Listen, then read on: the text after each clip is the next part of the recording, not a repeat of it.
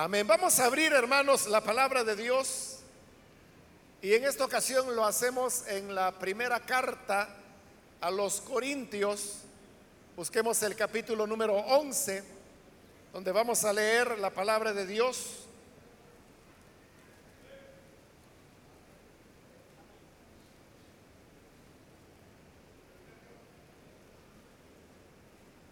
El capítulo número 11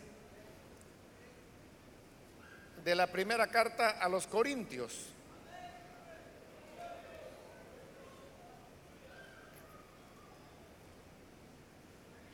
La palabra de Dios nos dice en la primera carta a los Corintios capítulo 11, el versículo número 3. Pero quiero que sepáis que Cristo es la cabeza de todo varón. Y el varón es la cabeza de la mujer. Y Dios la cabeza de Cristo. Amén. Solamente eso leemos. Pueden tomar sus asientos, por favor, hermanos.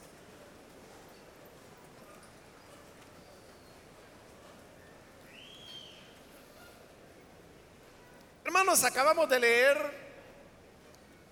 este versículo donde Pablo nos está hablando acerca del orden que Dios ha dispuesto en su creación.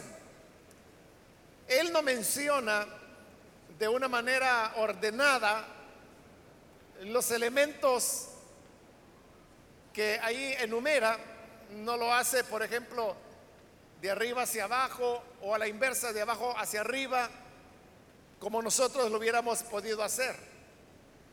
Ya que comienza mencionando que Cristo es la cabeza del hombre, el hombre es la cabeza de la mujer, y luego termina con lo que debe haber comenzado, y es de que Dios es la cabeza de Cristo. En todo caso, el hecho es que en este versículo Él está presentando que hay una jerarquía que Dios ha establecido en el universo. Poniéndola ya en orden, es que Dios es la cabeza de Cristo, Cristo es la cabeza del varón, el varón es cabeza de la mujer. Ese es el orden, yendo de arriba hacia abajo. Y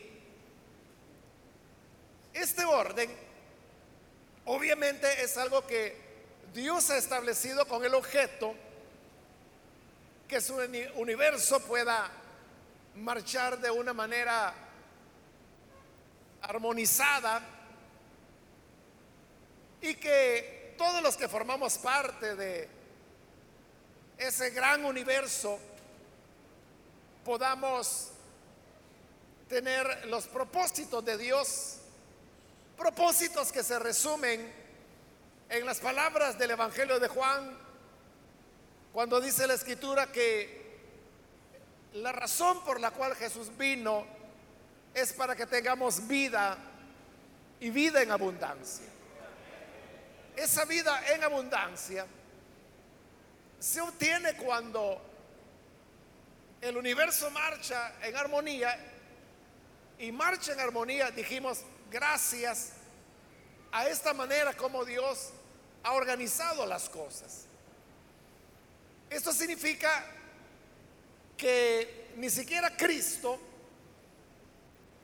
fue una persona absoluta en el sentido que pudiera hacer todo lo que él quisiera Sino que hoy Pablo está afirmando que hasta él tuvo una cabeza y esa cabeza es Dios. Esto queda muy claro en las mismas palabras que el Señor Jesús dijo. Por ejemplo, cuando Él expresó, mi enseñanza no es mía, sino que lo que oí del Padre, es lo que yo enseño. Te está hablando de una dependencia de Dios para su enseñanza. Pero Jesús también habló siempre que era su padre quien lo había enviado, que era su padre el que le había dado una comisión, era su padre quien le había dado una tarea que cumplir. Entonces Jesús siempre estuvo dependiendo de su cabeza, la cual es Dios. Ahora, si nos preguntamos para Jesús o para el Cristo, como lo llama Pablo en este versículo, ¿qué representaba tener una cabeza? Para Cristo tener a Dios como su cabeza representaba varias cosas. Pero, hermanos, podemos mencionar un par de ellas, solamente pues para ir dando una idea de lo que Dios representó para Cristo como cabeza.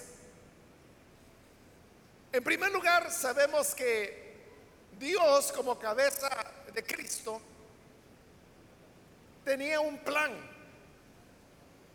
Y no solamente era un plan para su hijo, sino que era un plan de dimensiones universales. Tenía que ver con su hijo, pero también tenía que ver con el ser humano, con los seres angelicales, con toda la creación, con todo el mundo visible y también el invisible. Dentro de este plan, Dios tenía previsto cada uno de los elementos que habrían de acontecer y Él lo, había diseñado de, de manera cabal. Y por eso es que en el libro de Hebreos, por poner un ejemplo, encontramos pasajes donde se nos dice de cómo Jesús fue entregado al sacrificio de acuerdo al plan eterno de Dios. Se nos está haciendo ya una mención que desde la eternidad Dios tenía ya un plan y este plan abarca no solamente los hechos grandes, trascendentales, históricos, sino también abarca los elementos, aún aquellos que nosotros consideramos sin importancia y que quizás Dios no tiene interés en eso. Sin embargo, Jesús dijo cosas como, por ejemplo, que no había ni un pajarillo que cayera a tierra sin que no fuera la voluntad del Padre. Es decir, eso estaba ya dentro del plan de Dios. Pero en otra ocasión Jesús también mencionó que aún los cabellos de nuestra cabeza están contados. Y uno pensaría, bueno, ¿qué importancia tiene dos o tres cabellos de más o dos o tres cabellos de menos? Pero en el plan de Dios, las cosas son tan detalladas que Jesús dijo que hasta el número de nuestros cabellos está contado. Entonces Dios como cabeza de Cristo tenía un plan para él. En segundo lugar, y este es algo que se desprende del tema o de este primer punto de que tiene un plan, y es que por el hecho de tener un plan, Dios fue un previsor. Y como previsor que Él es, lo llevó también a ser un proveedor. Dios, por ejemplo, en el plan, Él había ya previsto la creación del ser humano. Pero el ser humano necesitaba un lugar donde poder vivir. Por eso es que antes de crear al ser humano, Dios comenzó a preparar el lugar donde el hombre estaría. Y así tenemos que Dios creó los cielos y la tierra. Luego nos dice el libro de Génesis que la tierra estaba desordenada y vacía. Pero Dios comenzó a ponerle orden poco a poco. Primero creando la luz. Luego separando las aguas de abajo de las aguas de arriba. Es decir, el mar de la atmósfera. Luego Dios dijo que haya tierra seca y así es como surgieron los continentes. Y las aguas se reunieron en puntos específicos que son los océanos hasta hoy en día. Luego Dios dijo que la tierra produjera plantas, semillas, cada una según su especie, y así es como el reino vegetal llega a ser lo que es. Luego Dios crea los peces, posteriormente serán las aves, luego los mamíferos. Y como se ha dicho, como corona de la creación, hizo al hombre. Pero lo creó hasta que las condiciones para que él pudiese vivir y alimentarse y desarrollar todas sus capacidades estuvieron preparadas. Por eso decía, Dios es un previsor, porque no fue algo de que, bueno, ya crea al hombre y ahora dónde lo pongo. No lo podía poner en Marte donde se hubiera ahogado porque no hay oxígeno suficiente. No lo podía poner en Saturno porque la presión atmosférica lo hubiera matado.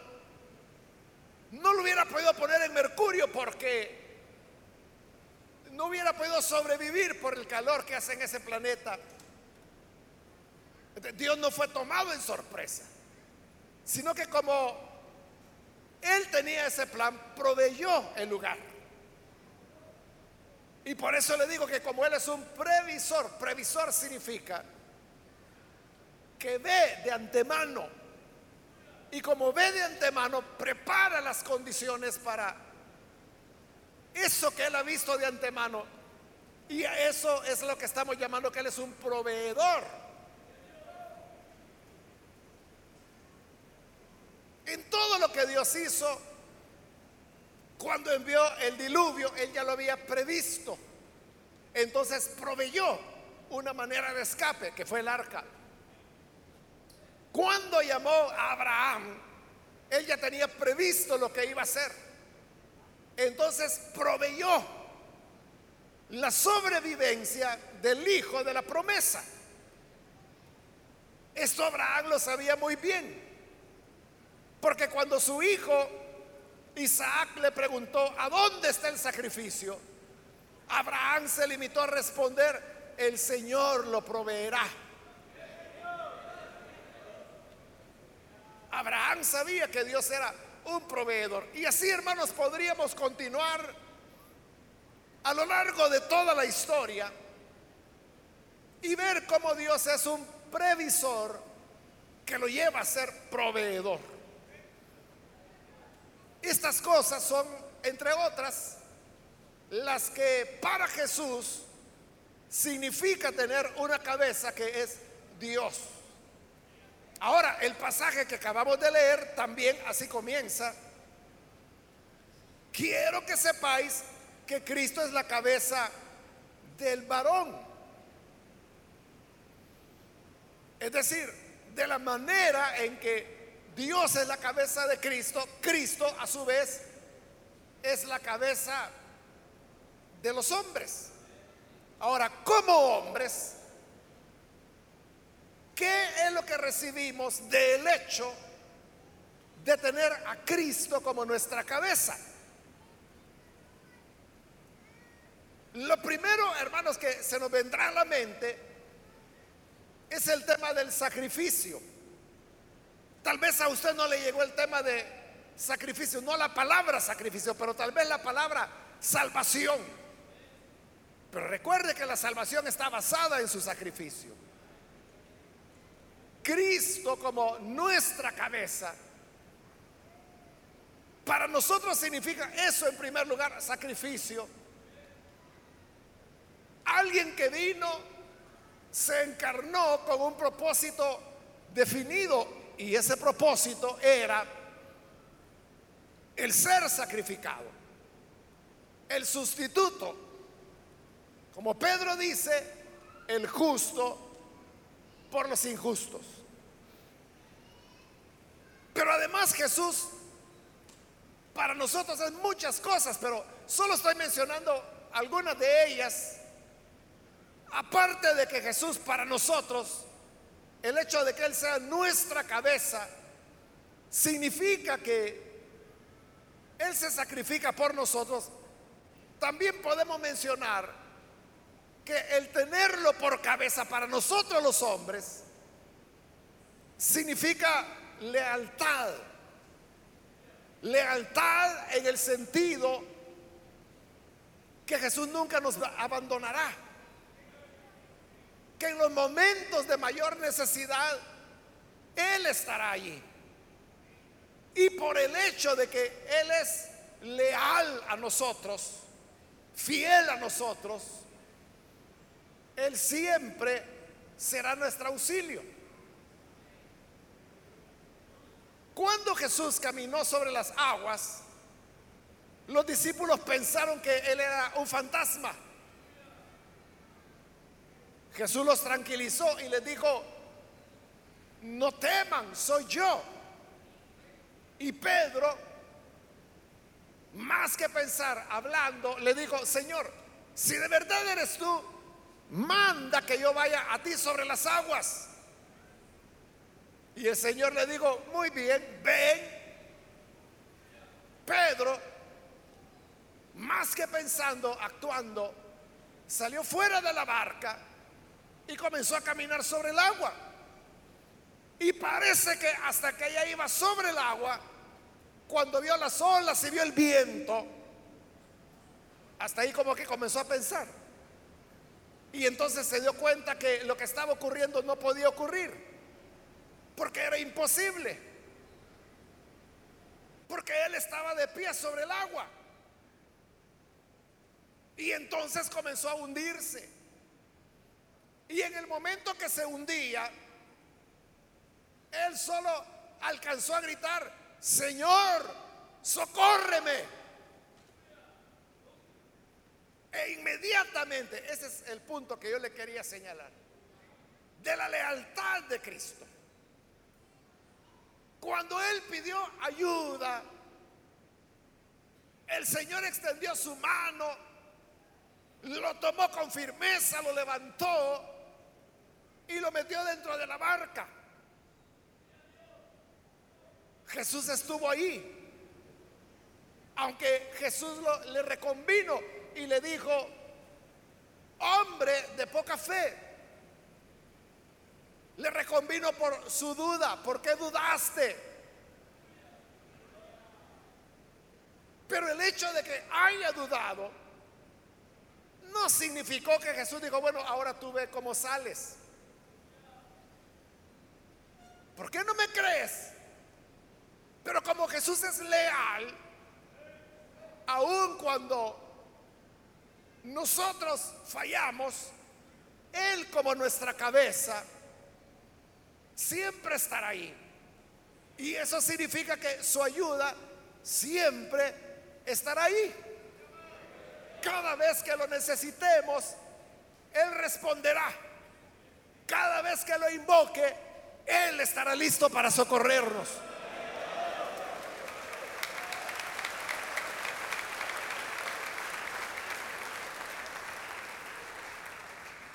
Eso es lo que para nosotros como hombres, significa que Cristo sea nuestra cabeza. Pero hay otro elemento más que le quiero mencionar, que también sobresale, ¿no? Porque como le digo, hay muchas cosas que podríamos decir de Jesús. Pero otro elemento que, que sale así claramente es la compasión de Cristo. Compasión que Él mostró hacia el enfermo, hacia el atormentado, hacia los niños, hacia los pecadores que se arrepentían, hacia las personas que habían llevado un mal proceder y hasta un proceder cruel con los demás. Pero luego se arrepentían y Él les mostraba su compasión.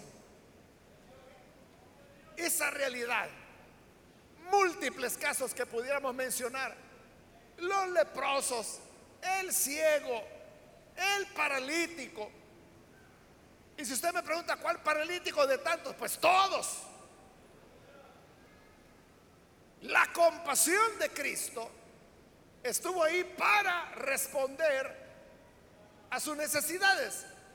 Jesús era alguien que no se podía quedar indiferente ante situaciones y necesidades que las personas tenían. Recuerda aquella ocasión cuando Jesús fue al norte, a la región de Tiro y de Sidón.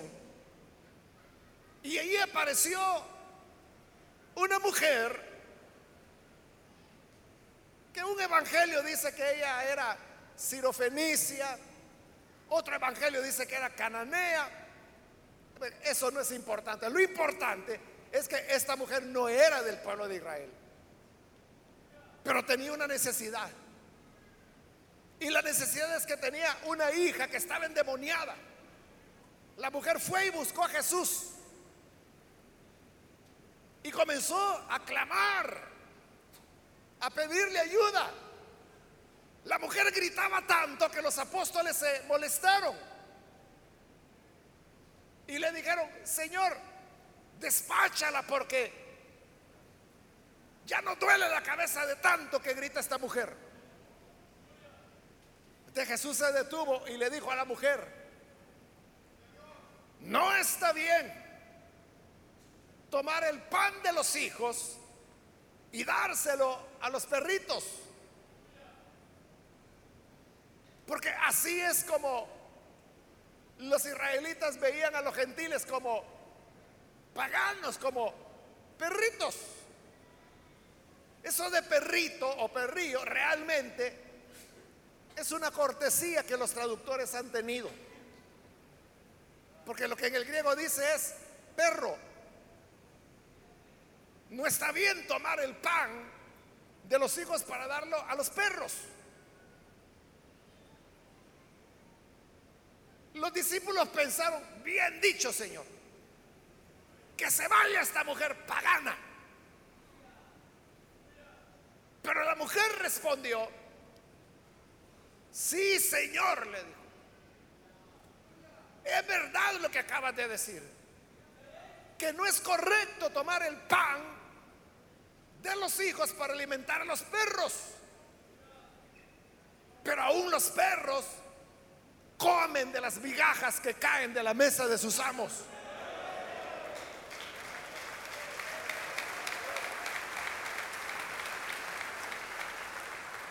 Cuando Jesús oyó eso, él quedó admirado y dijo, ni siquiera en Israel he hallado tanta fe. Y le dijo, mujer, grande es tu fe, tu hija está sana.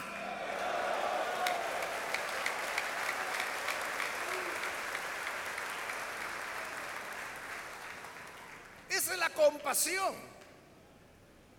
de Jesús que se muestra ahí y en muchos otros pasajes. Entonces, resumiendo, para Cristo, ¿qué significa tener a Dios por cabeza? Significa que en Dios tiene un plan. En Dios tiene un previsor que al mismo tiempo lo convierte en proveedor. Para nosotros los hombres, ¿qué significa que Cristo sea nuestra cabeza? Dijimos en primer lugar, tenemos a alguien que se sacrifica por nosotros. Luego dijimos que en Él tenemos a alguien fiel, leal y por lo tanto el auxilio oportuno. Y acabamos de terminar diciendo que en Él tenemos compasión. Ahora, el versículo continúa diciendo que el varón es cabeza de la mujer. Entonces la pregunta aquí sería, ¿qué beneficio obtiene la mujer de que tú seas su cabeza?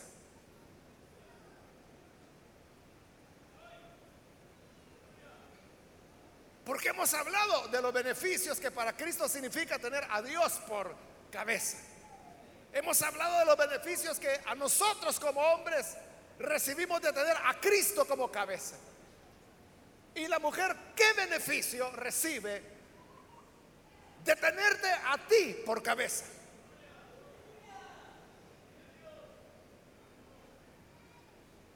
¿En qué beneficias a la mujer? Entiéndase esta mujer como la esposa, pueden ser las hijas.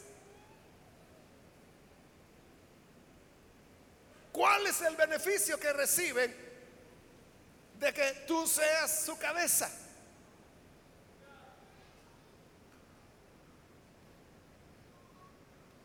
Nada.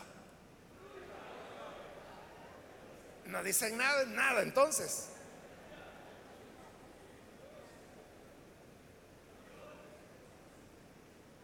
Ese es el problema, hermanos, cuando leemos las escrituras desde una perspectiva nuestra. Es decir, leemos las escrituras desde nuestro contexto cultural, cuando debe ser lo contrario. La Biblia es la que debe leer nuestro contexto. Ese error de interpretación es lo que se llama el etnocentrismo, lo cual significa que el hombre y su cultura está en el centro de la interpretación y por lo tanto yo interpreto la Biblia como a mí me interesa. Entonces cuando dice que el hombre es cabeza de la mujer, lo entendemos desde nuestro contexto cultural.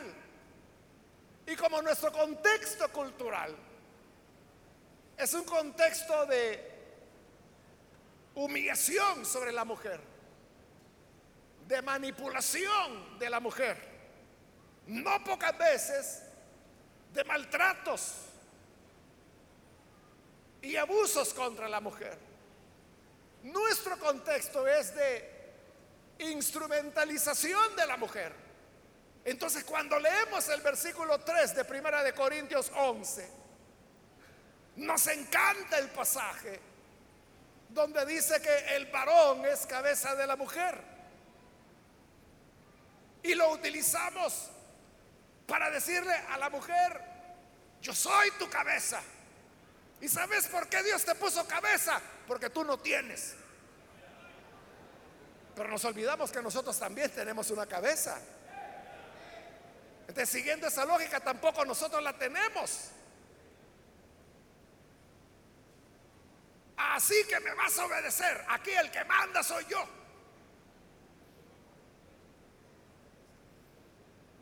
Uno no puede negar, no puede negar, hermanos, que hay, como lo dije al principio, una jerarquía.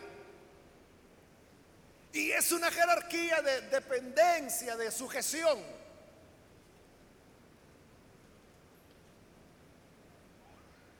Porque Cristo lo dijo claro, yo no he venido para hacer mi voluntad. He venido para hacer la voluntad de mi Padre. Eso es lo que él entendía. El hecho de que el Padre fuera su cabeza. Nosotros también podemos entender. Es que yo ya no quiero hacer mi voluntad, yo quiero hacer la voluntad de Cristo, porque Él es nuestra cabeza. Ahí las palabras de Pablo. Ya no vivo yo, es Cristo quien vive en mí.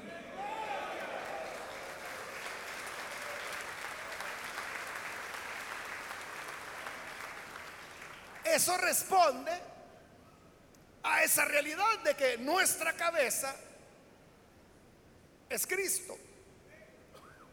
Tampoco entonces se puede negar que la mujer debe estar sujeta al hombre, como lo dice Efesios capítulo 5, que las mujeres estén sujetas a sus maridos, así como la iglesia lo está a Cristo.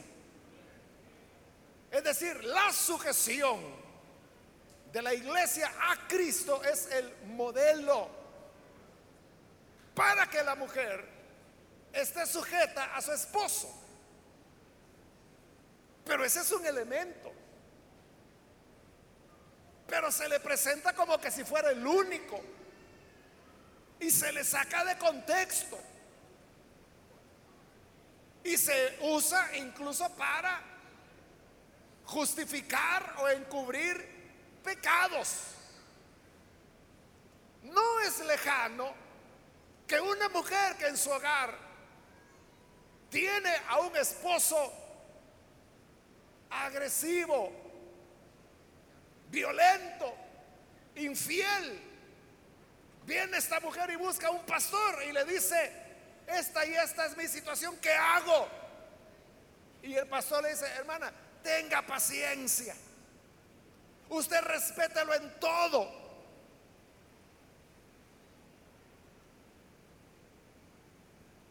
Y lo que le están diciendo es que ore solamente. Y así, hermano, esta mujer está siendo invitada a disimular el pecado de su esposo. Ella tiene que actuar como que si nada pasa. Ella tiene que atenderlo, tiene que hacerle la comida, tiene que hacer lo que a él le agrada, porque ese es el consejo pastoral que le dieron. Y él puede andar haciendo y deshaciendo, puede continuar golpeándola, puede continuar siéndole infiel. A ella le toca ser paciente porque Dios un día lo tocará. Por eso le digo, es esa enseñanza llevada a un extremo que ya no es el de la Biblia. Porque la sujeción no es para encubrir pecado o para someterse humillantemente ante Él. ¿Qué significa entonces? En toda su dimensión que el varón es cabeza de la mujer. La respuesta puede ser múltiple, pero los elementos que hemos mencionado de cómo Dios ejerce su rol de cabeza, de cómo Cristo ejerce su rol de cabeza, nos puede dar un camino y una orientación de cuál es nuestro verdadero rol como cabeza de la mujer en nuestro caso. Comenzando por el ejemplo de Dios. Lo primero que mencionamos es que dijimos que Dios tiene un plan muy detallado. Entonces el hombre como cabeza de la mujer debe tener un plan. Y si usted me pregunta, ¿plan de qué? plan de todo. En primer lugar, un plan de tu vida. Hombre, ¿cuál es el plan de tu vida? ¿Cuál es el plan de tu vida? ¿Cómo? Comenzando, ¿cuánto tiempo planeas vivir? Claro, usted me dirá, hermano, ¿y eso cómo lo voy a saber? Somos de la muerte. En cualquier momento podemos desaparecer. Muy cierto. Muy cierto. Pero hay realidades Como por ejemplo es que sabemos cuál es la esperanza de vida para el hombre en nuestro país. Andaba por los 70 años hoy con esto de la violencia, que llevamos ya varias décadas, y que golpea principalmente a los hombres, la esperanza de vida del hombre ha disminuido porque la mayor parte de asesinatos son de niños y de jóvenes. Entonces eso desbalancea y se ha reducido a 68 años. Pero dando por sentado que usted ya es un hombre, digamos, de 30 años en adelante, los riesgos de morir asesinado se reducen mucho más. Usted vuelve a la condición de la esperanza de vida. Entonces, usted va a tener unos 70 años aproximadamente de vida. Puede tener más, puede tener menos. Eso solo Dios lo sabe. Pero más o menos contamos con 70. ¿Cómo los vas a utilizar? Un tercio de esos 70 años los pasarás durmiendo. Los seres humanos dormimos la tercera parte de nuestra vida. Si usted tiene 30 años de edad, ha pasado 10 años durmiendo. El que llega a 90 años de edad ha pasado 30 de esos 90 años durmiendo. Entonces, se nos reduce el tiempo útil. Entonces, ¿cómo lo vas a utilizar? ¿Cuál es tu plan? Recuerdo, hermanos, a un biblista, diría yo, que es alemán.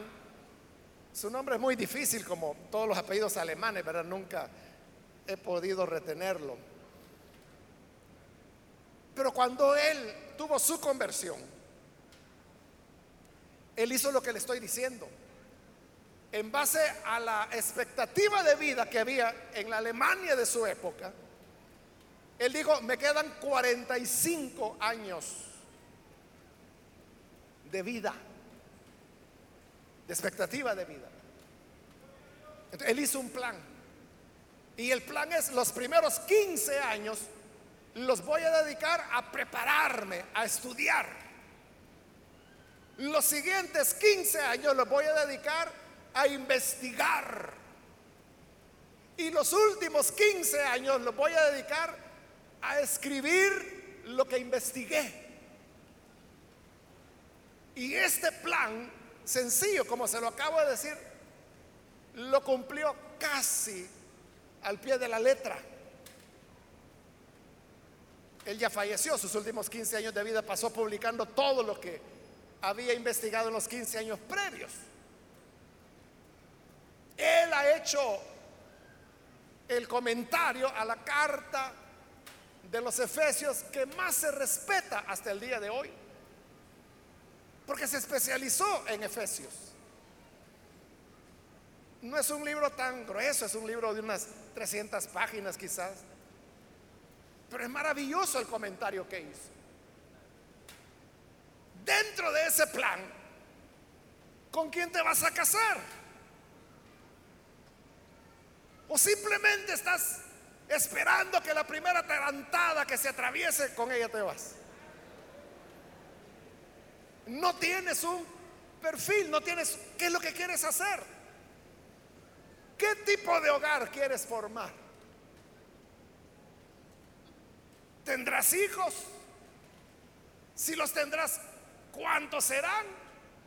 Al tenerlos, ¿a dónde vivirán?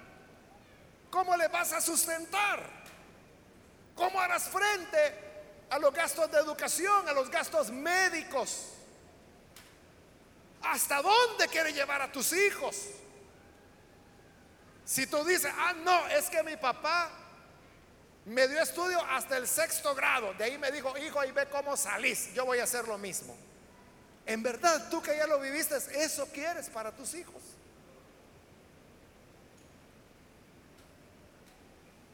¿Cómo vas a suplir las necesidades del hogar? Es que ese es el problema.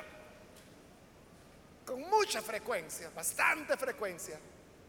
Hay hermanos que me dicen, eh, hermano, si acaso usted sabe de algún trabajo. Bueno, comienzan pidiendo trabajo en la iglesia. Y yo digo, mire, yo no tengo nada que ver con eso.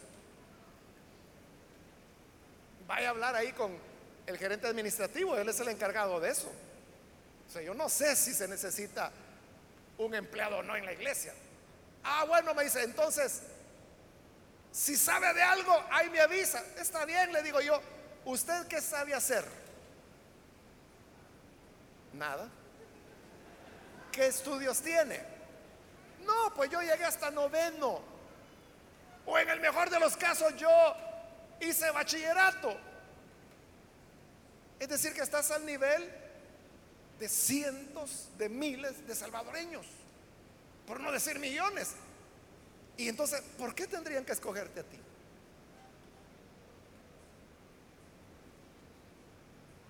A eso me refiero de hacer un plan. Eso es ser cabeza de la mujer.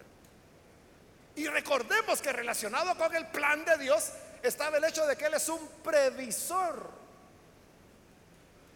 Claro, Dios es un previsor perfecto. Él sabe lo que ocurrirá a cada momento y a cada segundo. Nosotros no, porque somos humanos.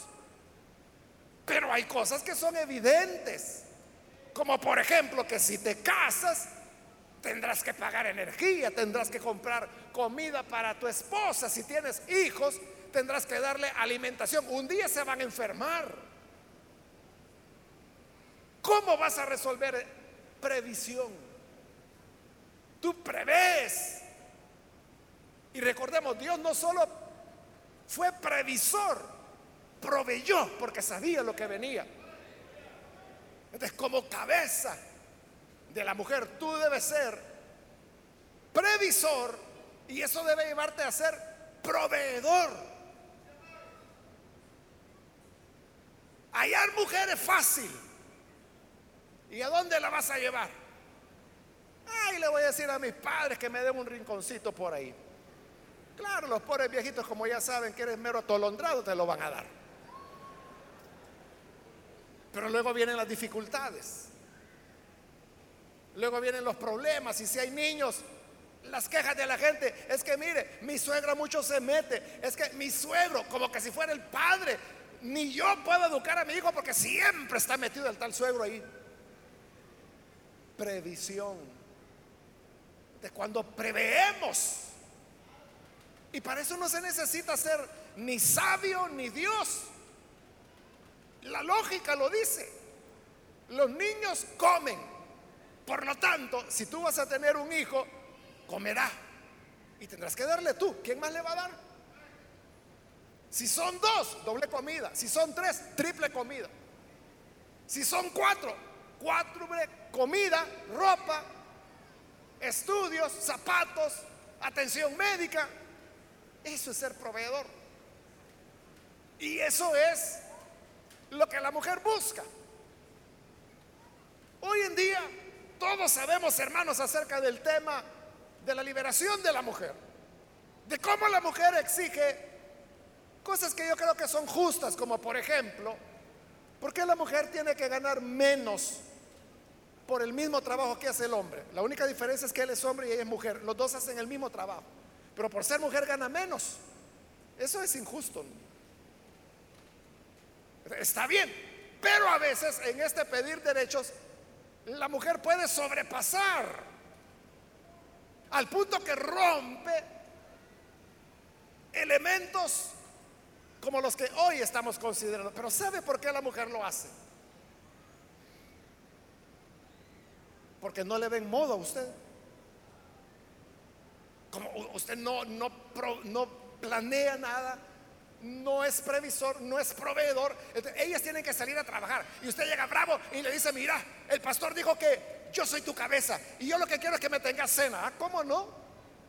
Si yo trabajo, yo tengo que ir a trabajar. ¿Y por qué tiene que trabajar? Y aparte atender a los niños y aparte todavía quiere que le venga a dar de comer. Y peor que no le dejó ni para que compre la comida. La ausencia de liderazgo del hombre, es la verdadera hombría. El liderazgo, pero cuando el liderazgo está ausente, entonces la mujer tiene que rebuscarse. Y como al final de cuentas ella es ¿Quién atiende al marido? ¿Quién le da casa? ¿Quién le da comida? ¿Quién le lava los calcetines? ¿Le da de comer? Hasta le cambia el canal para que él siga viendo sentadote lo que quiere. ¿Cómo la mujer no va a reclamar? ¿Cómo la mujer no va a pedir liberación femenina? Entonces, aprendamos que Dios como cabeza tuvo un plan, fue previsor y proveedor. Eso significa ser verdadera cabeza de la mujer.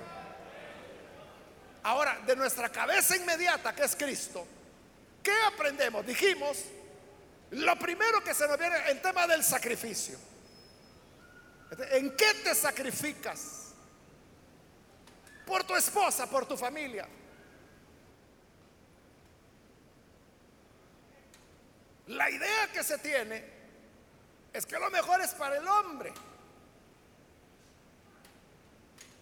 Eso es como un instinto de mamífero que nosotros tenemos.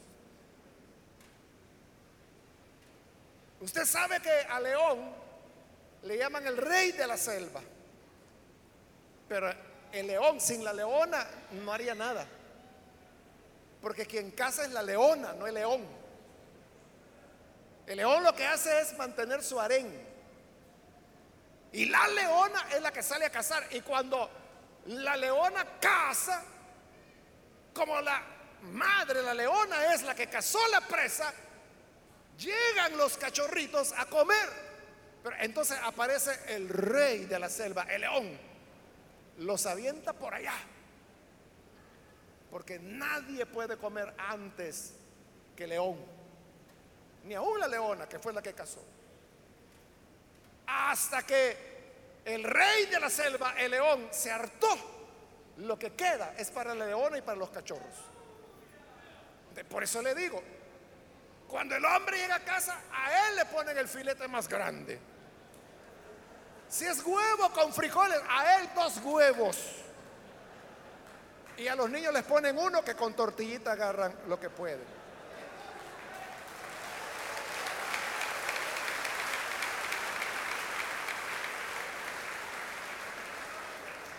Pero no son los niños los más sacrificados.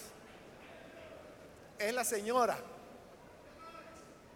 A ella lo que le queda es la satisfacción de que el hombre comió y sus hijos comieron, aunque ella no haya comido.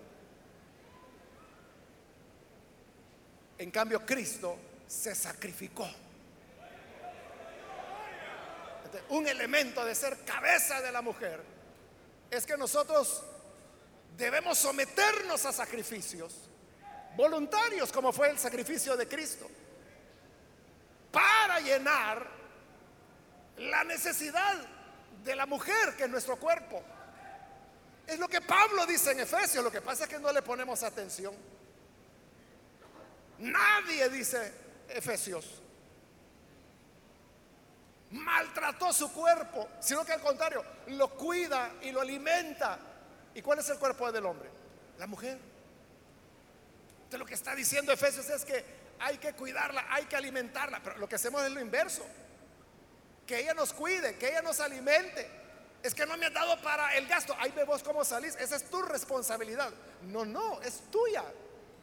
Eres tú quien debes proveer. Para llevar alimento a casa no hay pero para ir a comer con los amigotes después del partido de fútbol, ahí sí hay.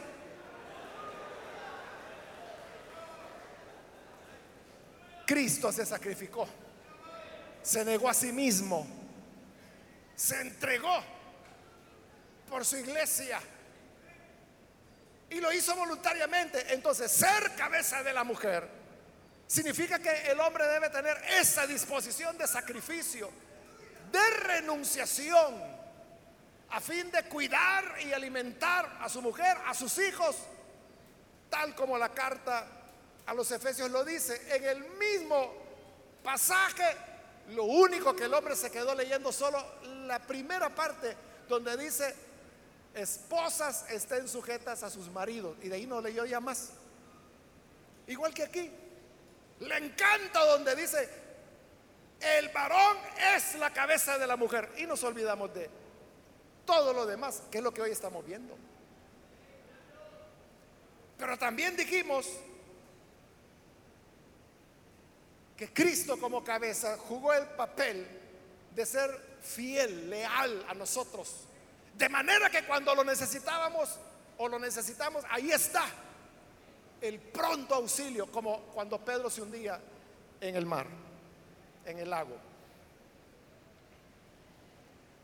¿Eres leal a tu esposa?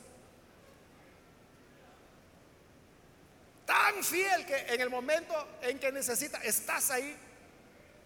¿Eres el pronto auxilio de ella? ¿O eres de los hombres que se quejan porque te enteras de los problemas de tu señora por medio de la suegra, por medio de la cuñada, a veces por medio de la vecina? Y te molestas y dices, bueno, ¿por qué no me lo dijiste a mí? ¿Y cómo te lo va a decir si nunca estás? Cuando ella necesitó, no estabas. La lealtad lo que implica es fidelidad. Que seamos fieles al Señor. Me recuerdo, hermanos, en este momento de una situación que contó un hermano me invitaron a dar una conferencia en un lugar fuera del país y yo daba unas enseñanzas, él daba otras enseñanzas. Cuando le tocó a él, él contaba de que él pertenece a una organización cristiana donde dirige varias iglesias. Entonces llegó un hombre y le dijo, mire, a mí me encanta cómo usted predica, me encanta cómo ustedes trabajan. Yo quiero ser pastor de su denominación. ¿No tiene por ahí alguna iglesia que me dé? Y este hermano le digo, Ah, sí, fíjese que, mire, aquí tengo mi teléfono. Y abrió fotos. Mire, esta es mi esposa. Ah, como no, le decía. Esta es mi hija. Ah, uno. Esta es mi familia. Esta es la iglesia. Mire, aquí estamos. Aquí un, paseo que salimos. Y le enseñó todas las fotos. Sí, es tan bonita. Le Vaya. Ahora puedo ver las fotos de su teléfono. Y él, ¿Ah?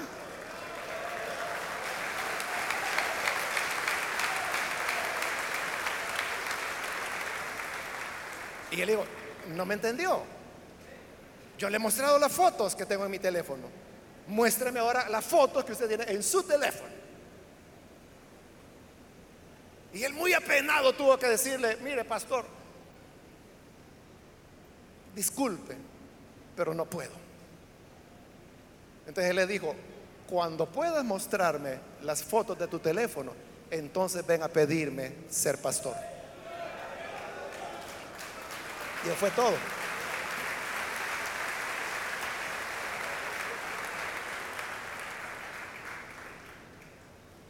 Tú puedes mostrarle tu teléfono a tu esposa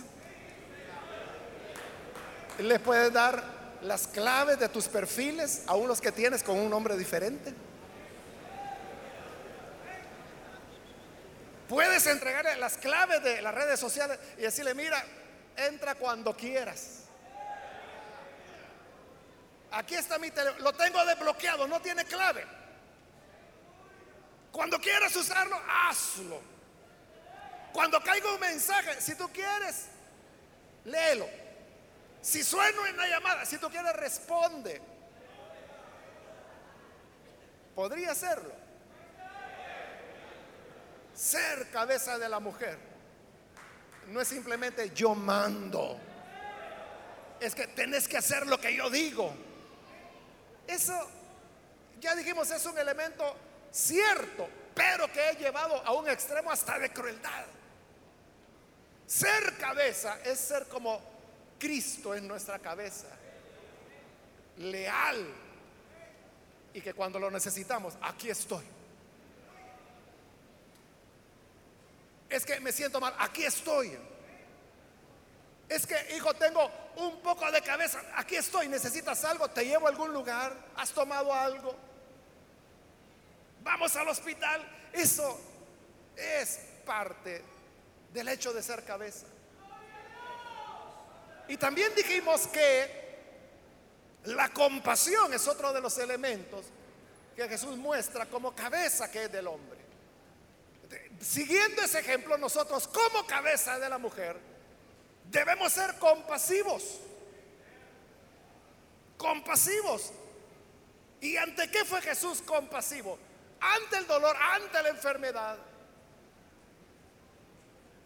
ante el pecado. Es decir, que aún con aquellos que le fallaban, le desobedecían, se rebelaban contra el Señor. Jesús mostró compasión. Se recuerda de la mujer adúltera. Jesús no dijo, no, no es cierto, ella no ha adulterado. Claro que había adulterado. Jesús ni siquiera dijo, miren, no la pedreen. No, lo que él dijo, el que sea sin pecado, empiece a pedrearla. De acuerdo que la pedreen. Y cuando todos se fueron y se quedó solo él y la mujer, él era quien podía apedrearla. Pero lo que le dijo fue, mujer, yo no te condeno. Vete. Y ya no vuelvas a pecar, no vuelvas a hacer esto. Eso es compasión.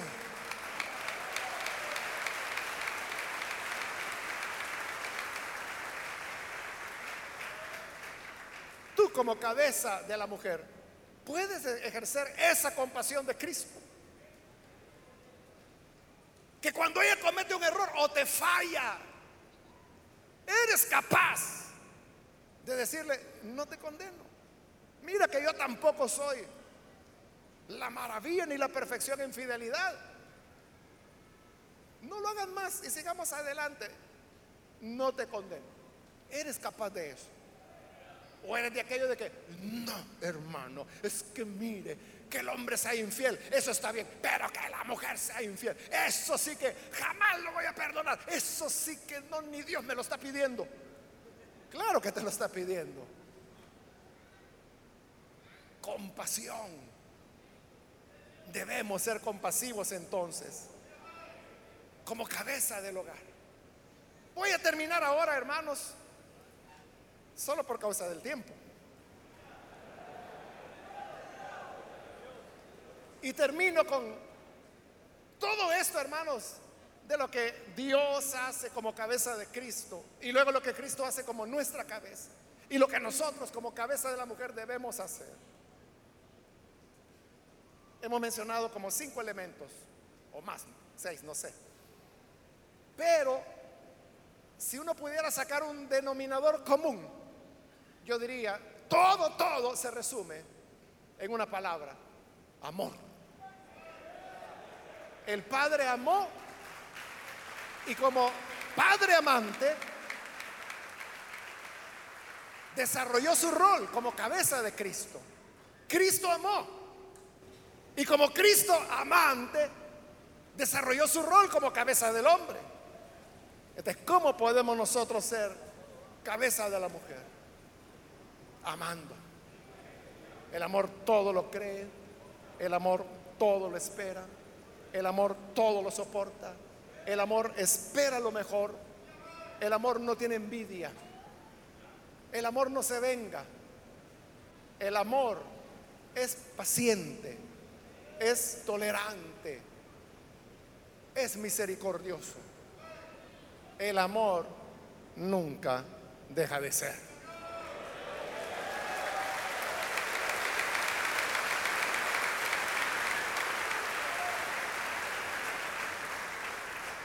Cuando alcanzamos el amor, entonces es cuando nos convertimos en la clase de cabeza que Dios quiere que seamos de la mujer.